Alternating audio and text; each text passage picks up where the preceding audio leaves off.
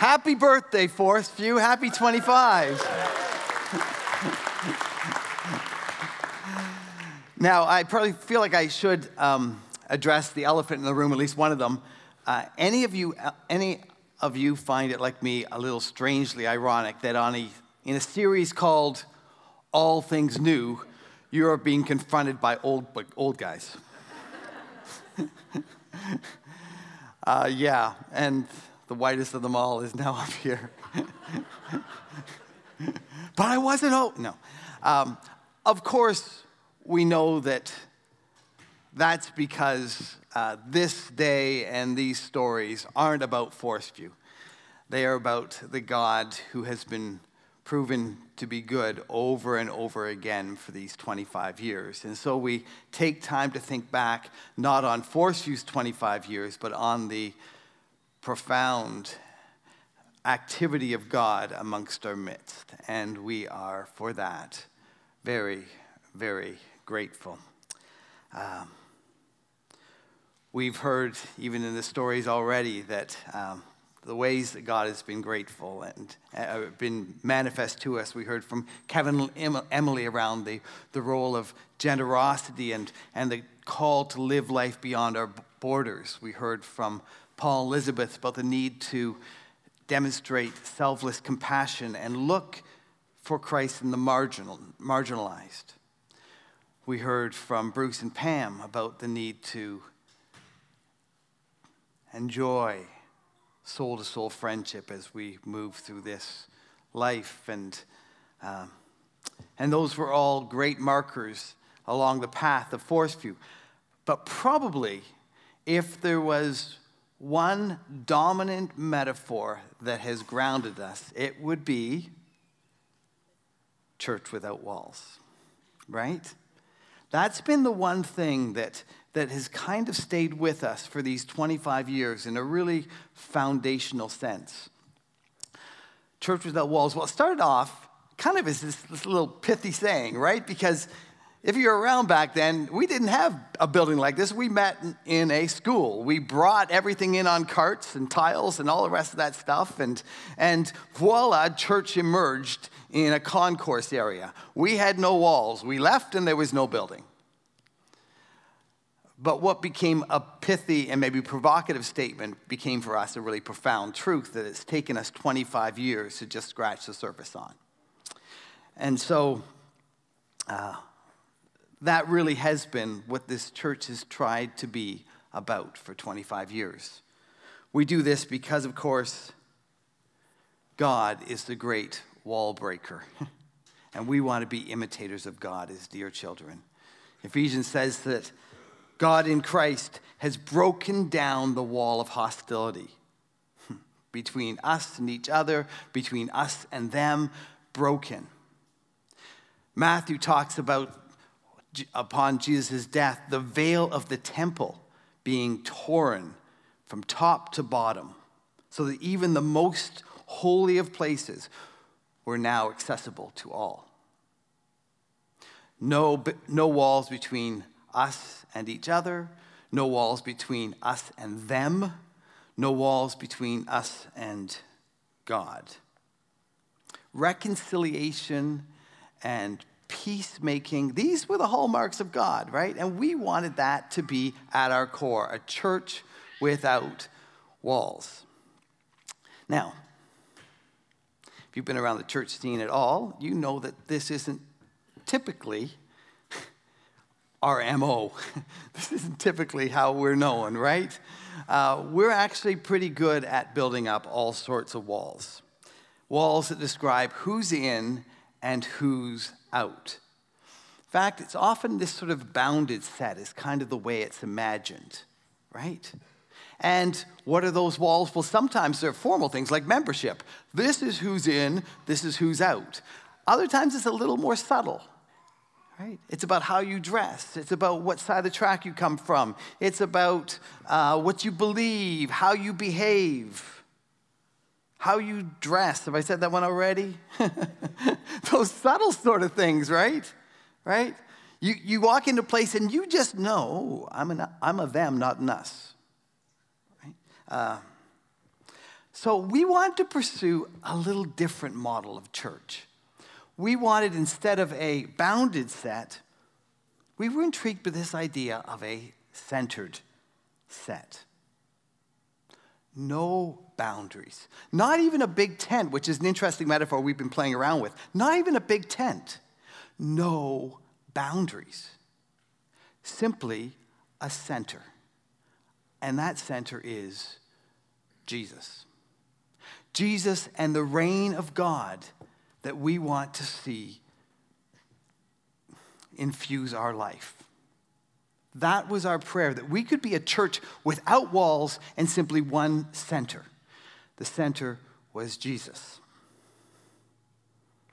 Now, you might notice some of us are closer to the center, some of us are farther away, some are turning our backs to the center and walking away, some are turning, might be a long ways off, but they're turning towards and walking towards, right? right? And at various times, we each have played all of those actors and continue to. That's the reason where you are in this is not important. We are simply people who are desiring the center, Jesus. My dad is a farmer. Well, I guess technically was a farmer, but I think always is a farmer. And one of the things I remember as a kid was the notion of, well, we always had to mend the fences and tend the fences because we had cattle and we didn't want the cattle getting out, right? And so we would have to, when it was our turn to do the, the chores and check the, check the fence, check the, feed the cattle and count the cattle and make sure they were all there. The other thing we had to do was walk around the perimeter and check those walls. It was painful, particularly because we also had to check the electric fence and make sure that was working. well, they tell me that in Australia, there's a different model. And that model is because, because in the outback, there's just vast amounts of territory. You can't build walls you can't build fences, it's just not practical. If you want to keep your flock, what do you do? You dig a well. Well, that's the metaphor that we wanted to see at Forest. We want to be well diggers, not fence builders. We want to be people who found water and are lapping it up and are inviting others to find water and enjoy this water. We dig wells because we are absolutely sure that underneath us is this raging torrent of everlasting water, right? This sea that invites us to bathe and wash, immerse ourselves in. That's, that's what we want church to be. Not a church of fences, not a church of walls, a church of wells. We are simply people who are thirsty and have found a well, and it's good.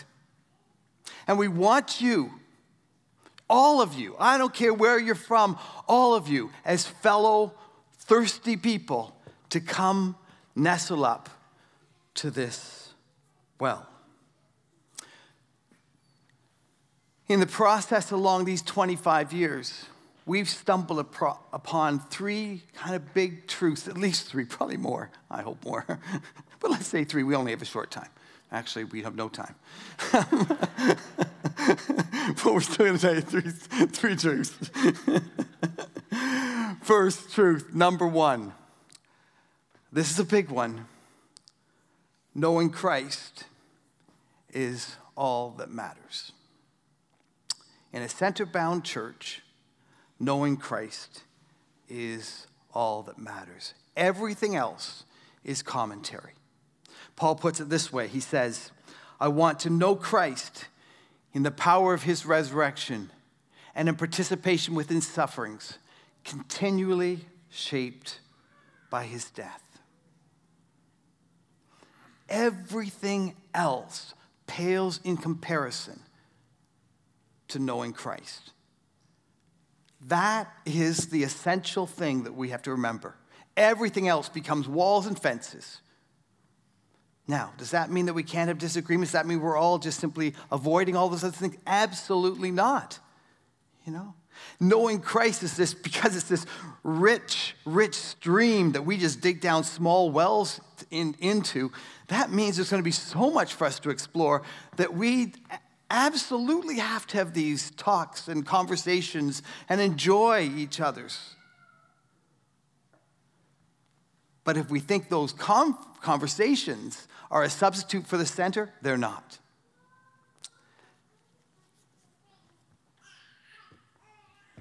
Number one, knowing Christ is all, the, all that matters. But along that journey comes number two we need traveling companions.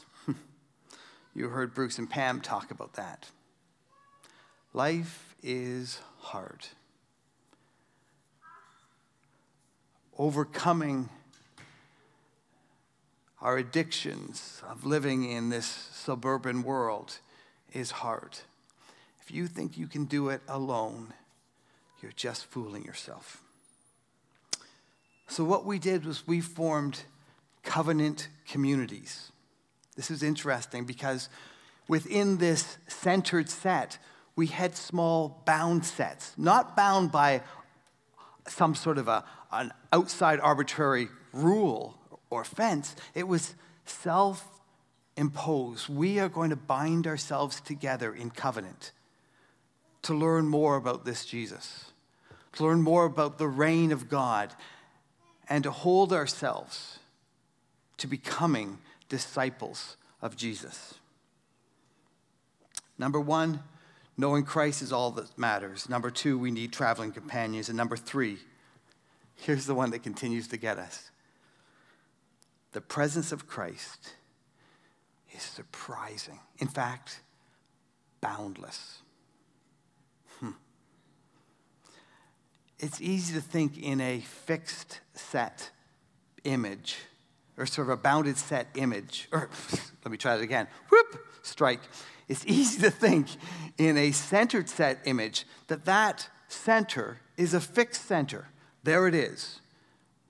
But the wild and crazy and wonderful part of this whole thing is that that center is not fixed.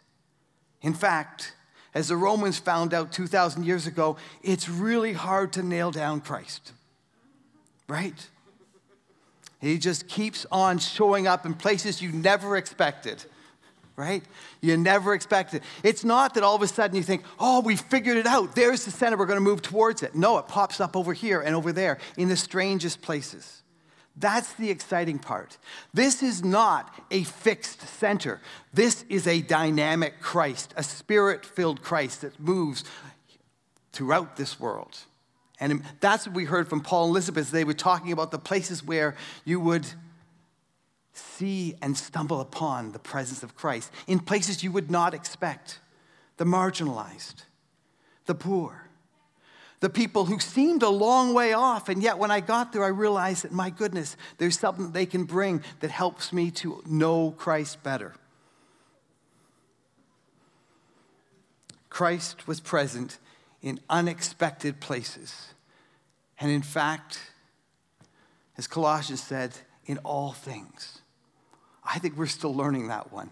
So much to learn. 25 years hasn't even started it. But there you have it. Three big without wall truths. Knowing Christ is all that matters. We need traveling companions. And along this path, we find out continually the presence of Christ is boundless. It's pretty exciting stuff. If we had two hours, you're thankful we don't, I'd love to have turned this over for you to talk about your own God sightings, the ways that God has surprised you throughout these 25 years. We don't have time for that, but my encouragement would be as we celebrate cake, Cole, I hear we have cake. Yeah. All right, good. As you celebrate cake, why not share some of the surprising ways that God has shown up in this context? Surprised you with his boundless presence, his dynamism that continues to make all things new, even old white haired guys. Hey, I'd like to close by reading you my letter to a future Forest View.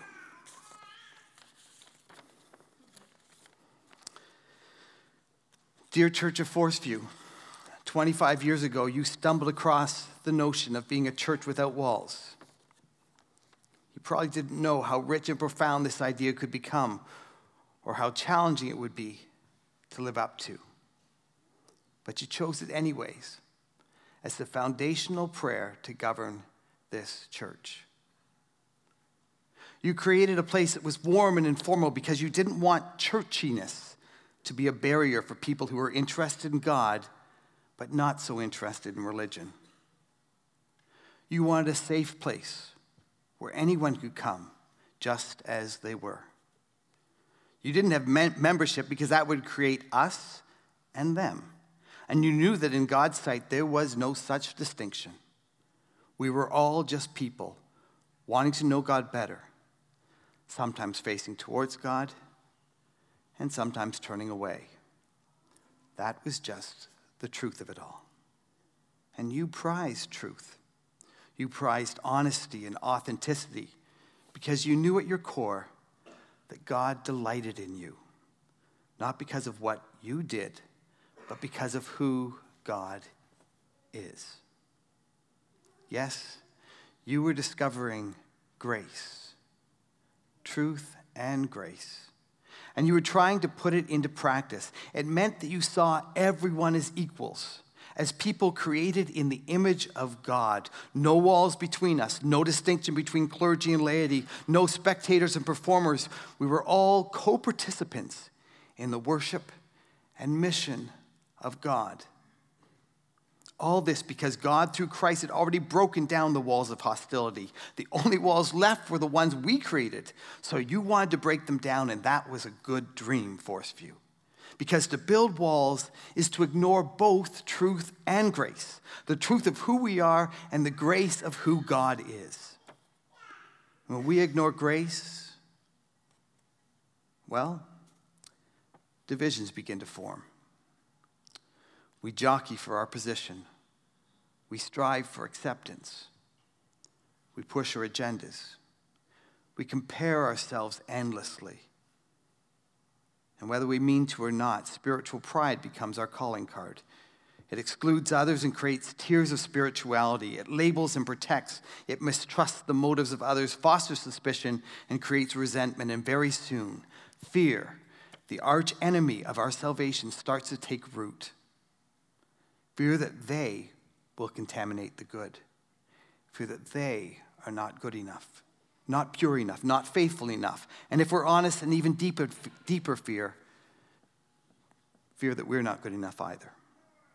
Yes, walls keep us from grace, and without grace, the truth of God's unconditional love is hidden by fear, and walls multiply. But living without walls is a beautiful thing.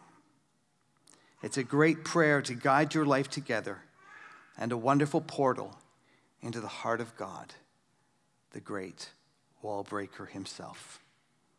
So, Forest View, keep on going. Keep on tearing down walls. Practice grace. Reject fear. Embrace love. Be imitators of God. And trust that Christ is over all, in all, and through all. If you do this, your next 25 years will far outstrip these past 25 and will make you truly a gift of grace and a true light to Halton and the world, a sign, symbol, and foretaste of the kingdom. To God be the glory. Amen. Let, let me pray. God, this applause is for you. You have been the one who has kept our souls. You've been the one who has shown us what it is like to be a God of peace and reconciliation and fundamentally love. We come to this table now, this beautiful, beautiful table, hospitality at its greatest, set for us, sinners saved by grace, found by you and we give you deep thanks. Thank you for this body broken, your son broken open for us. Thank you for this juice poured out, a life poured out for us. That is who you are, God. You are poured out for us, emptied for us. God, we want to be imitators of you. So as we take these emblems into our body, we pray that you would begin your work again. Spirit of the living God, fall upon us. Quench our thirst with your living water. Transform us into the people you created us to be. For your sake, for the sake of the gospel, and for the sake of a world dying of thirst, we pray. Amen.